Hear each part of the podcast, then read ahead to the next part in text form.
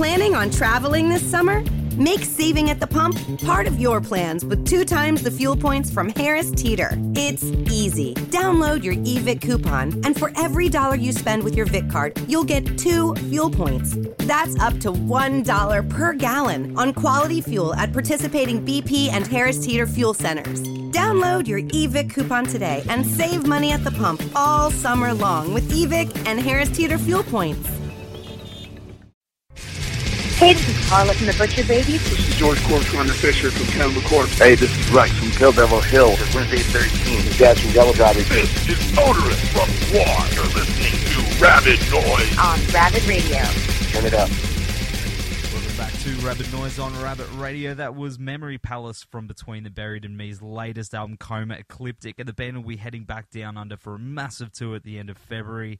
And here to talk about all things Between the Buried and Me is the one and only Dan Briggs. Now, I got to say, I'm pretty excited to see you guys next month, as I sadly missed you on the last time you were here, but I caught you guys the time before, I believe it was. And that was just an amazing show. And, you know, after 8 albums, it must get harder for you guys to, like, put a set list together, especially with, like, epic long songs and stuff.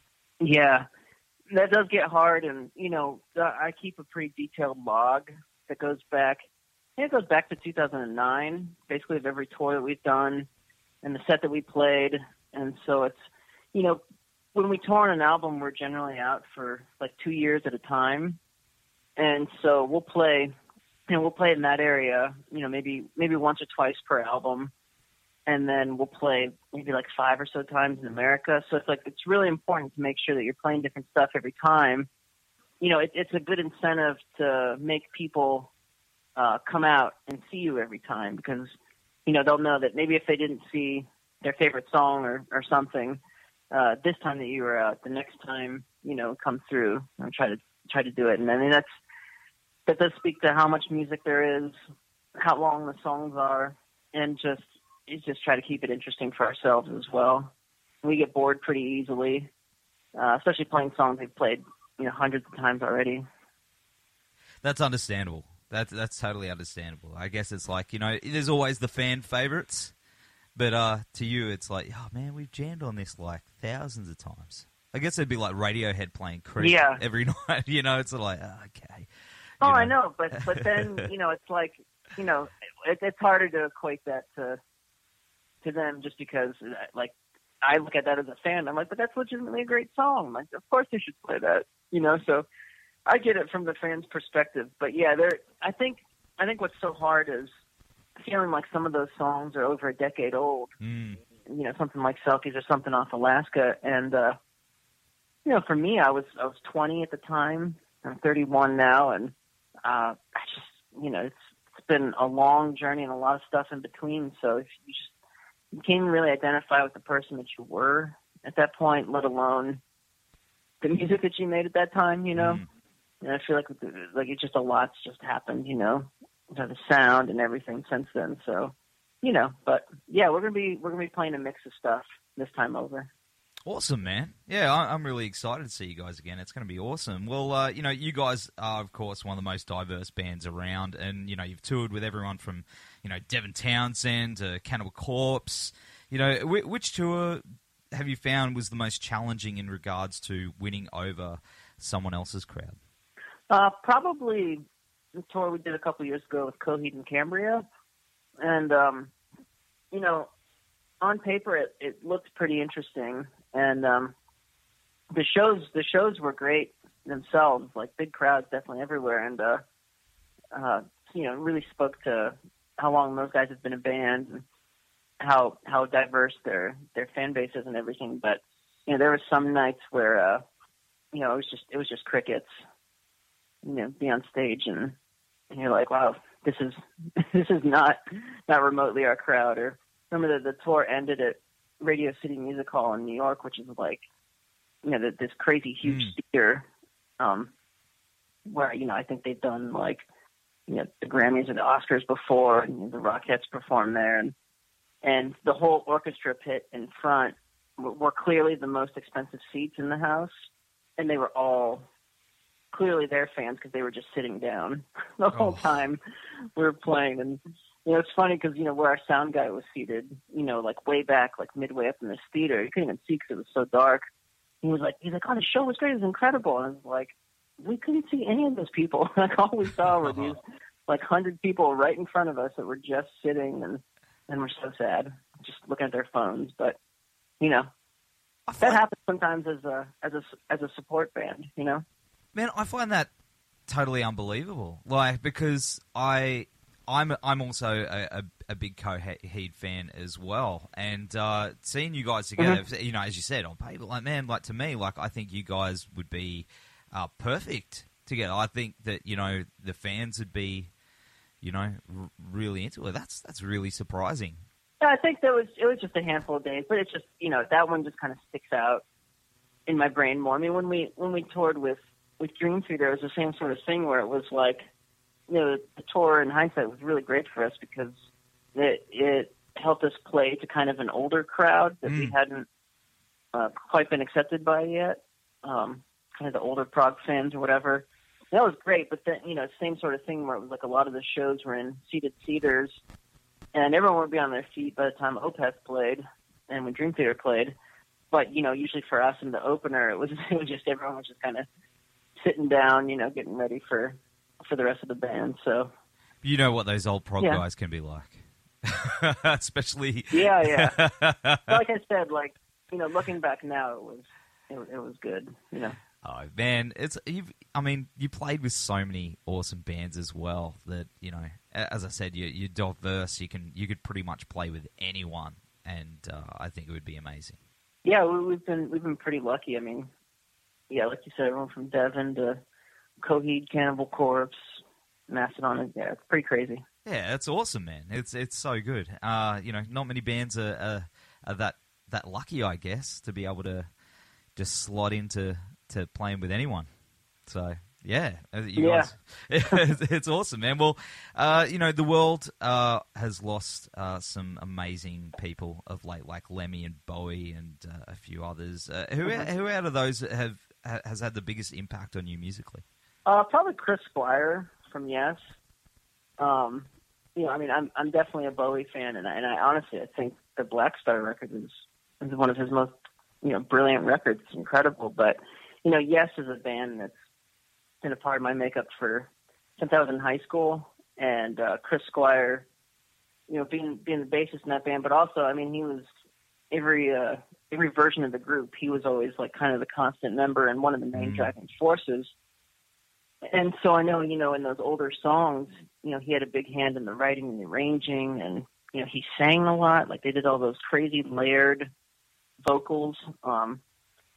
Yeah. And, you know, I had no idea because Yes was, they still stay pretty active. They put out new records and tour a bit and whatnot. But, yeah, that was a real bummer, you know, but it's always sad. I think I saw someone post something recently just about how, you know, it's sad that you just kind of get into that age where, you know, the first wave of, you know, or rockers from the 60s, 70s, whatever, are getting to be like 70 years old or thereabouts. And, you know, a lot of these guys haven't lived like the easiest of lives, you know, were maybe hard on their bodies at some point in their lives, and you know, it's a bummer, but you know, I've had that conversation a lot lately with people that it's like the next generation of kids, they're not.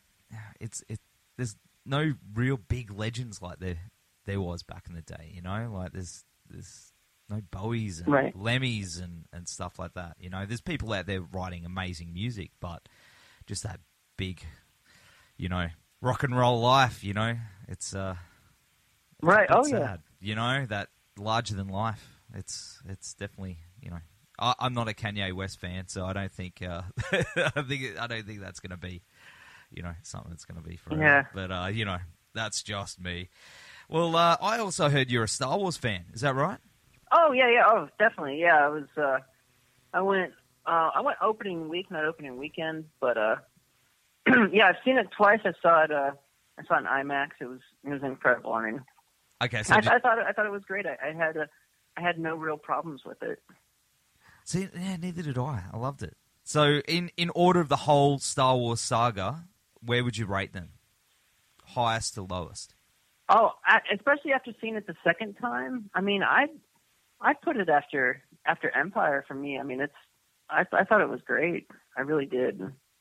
It was like the right mix of, you know, being a more modern movie, but having the warm feel of those original movies. You know, I had read how George Lucas had kind of panned it because they made an old movie or whatever. But, you know, I mean, he's such an innovator, you know, you can't really talk bad on George Lucas, but I don't think he realized that everyone kind of yearned for, you know, spaceships that were actually like, they were real, like models, like, you know, they actually made those, and the robots were real. They weren't just CG, you know, they're guys in suits, or there was puppets and stuff. Like, that's awesome. That's so cool. Yeah, that's the thing I loved about it too. Do you still collect? Do you collect Star Wars stuff as well? No, I never got that into it. No. So do you have a nerdy habit? Like, do you collect anything? You know. Well, you know, I feel like I do, but I don't. I'm huge. I don't consider it like a collecting hobby, but I've, you know, my CD collection and my records. You know, I never really stopped buying those. You know, I got into it, you know, when in the mid 90s, I think my first CD I bought was Green Day's Dookie when it came out. Me too. 94, 95. And yeah, and it just never stopped. So, I guess I understand with, you know, the ways that streaming music and all that has kind of come into play, that it's kind of changed how people get their music and whatever. I don't actually subscribe. I don't have Spotify. I don't have Apple Music. The only thing I've ever bought on iTunes or podcasts. Since I was a kid, I've just been so excited to have this thing and to open it up and to see the credits and look at the art. And there was a period when really from the time I was in high school through college, where I was, you know, had no money, so, you know, I was Napstering a lot. I was, you know, exploring music that way. But I knew as soon as I could afford it and I could get back into it, I'd be buying, you know, everything. And there was a period where when I first started buying records, where I was buying a lot of stuff that that I was into when I was in high school and college, and that just kind of catapulted from there. So you've do you have them all on display? Do you like have them all in alphabetical order? They're in alphabetical and sequential. Yeah, it's the way. It drives me nuts when you go to someone's house and they've just got their CDs like just chucked into any old, you know. Oh yeah, it doesn't really matter. Yeah, my VHS and my DVDs are arranged like that as well, and yeah, that just kind of makes sense to me. But maybe I got that from my dad as well. I don't know. I just it just kind of makes sense to me, I guess. Yeah, me too. Yeah, I think the hard part would be if I owned a record store, I think it would be really hard for me to not arrange the records like that as well. Yeah. I probably couldn't own the record store. Oh, it'd drive me nuts. I'm a bit OCD that, I think. Yeah. Man. Absolutely. Yeah. Oh, that's awesome, man. Well, we're going to go to the track, The Coma Machine, now. Thanks for hanging tonight, man. And we'll see you in Brisbane on February 27 at Max Watts. Killer. Appreciate it, man. Thank you. Oh, that's all good, man. That's all good. All right. Thanks, man. See ya. Thanks, brother. Bye.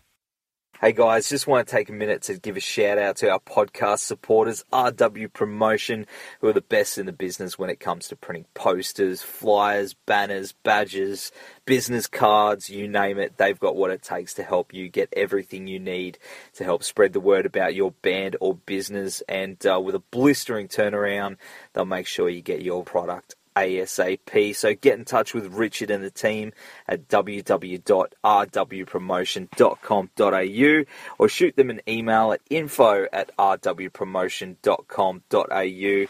Also want to give a shout out to the guys at Blacklight Art and Design, who in my opinion are the Gold Coast best screen printers. So, you know, we've gotten many band shirts and even our own Rabid Noise shirts done through these guys. And they've also got one of the fastest turnarounds I've ever seen. So all quality prints at competitive prices.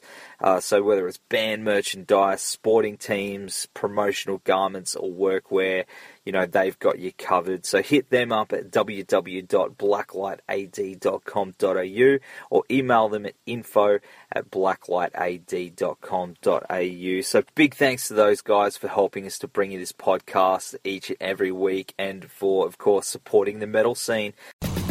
Planning on traveling this summer?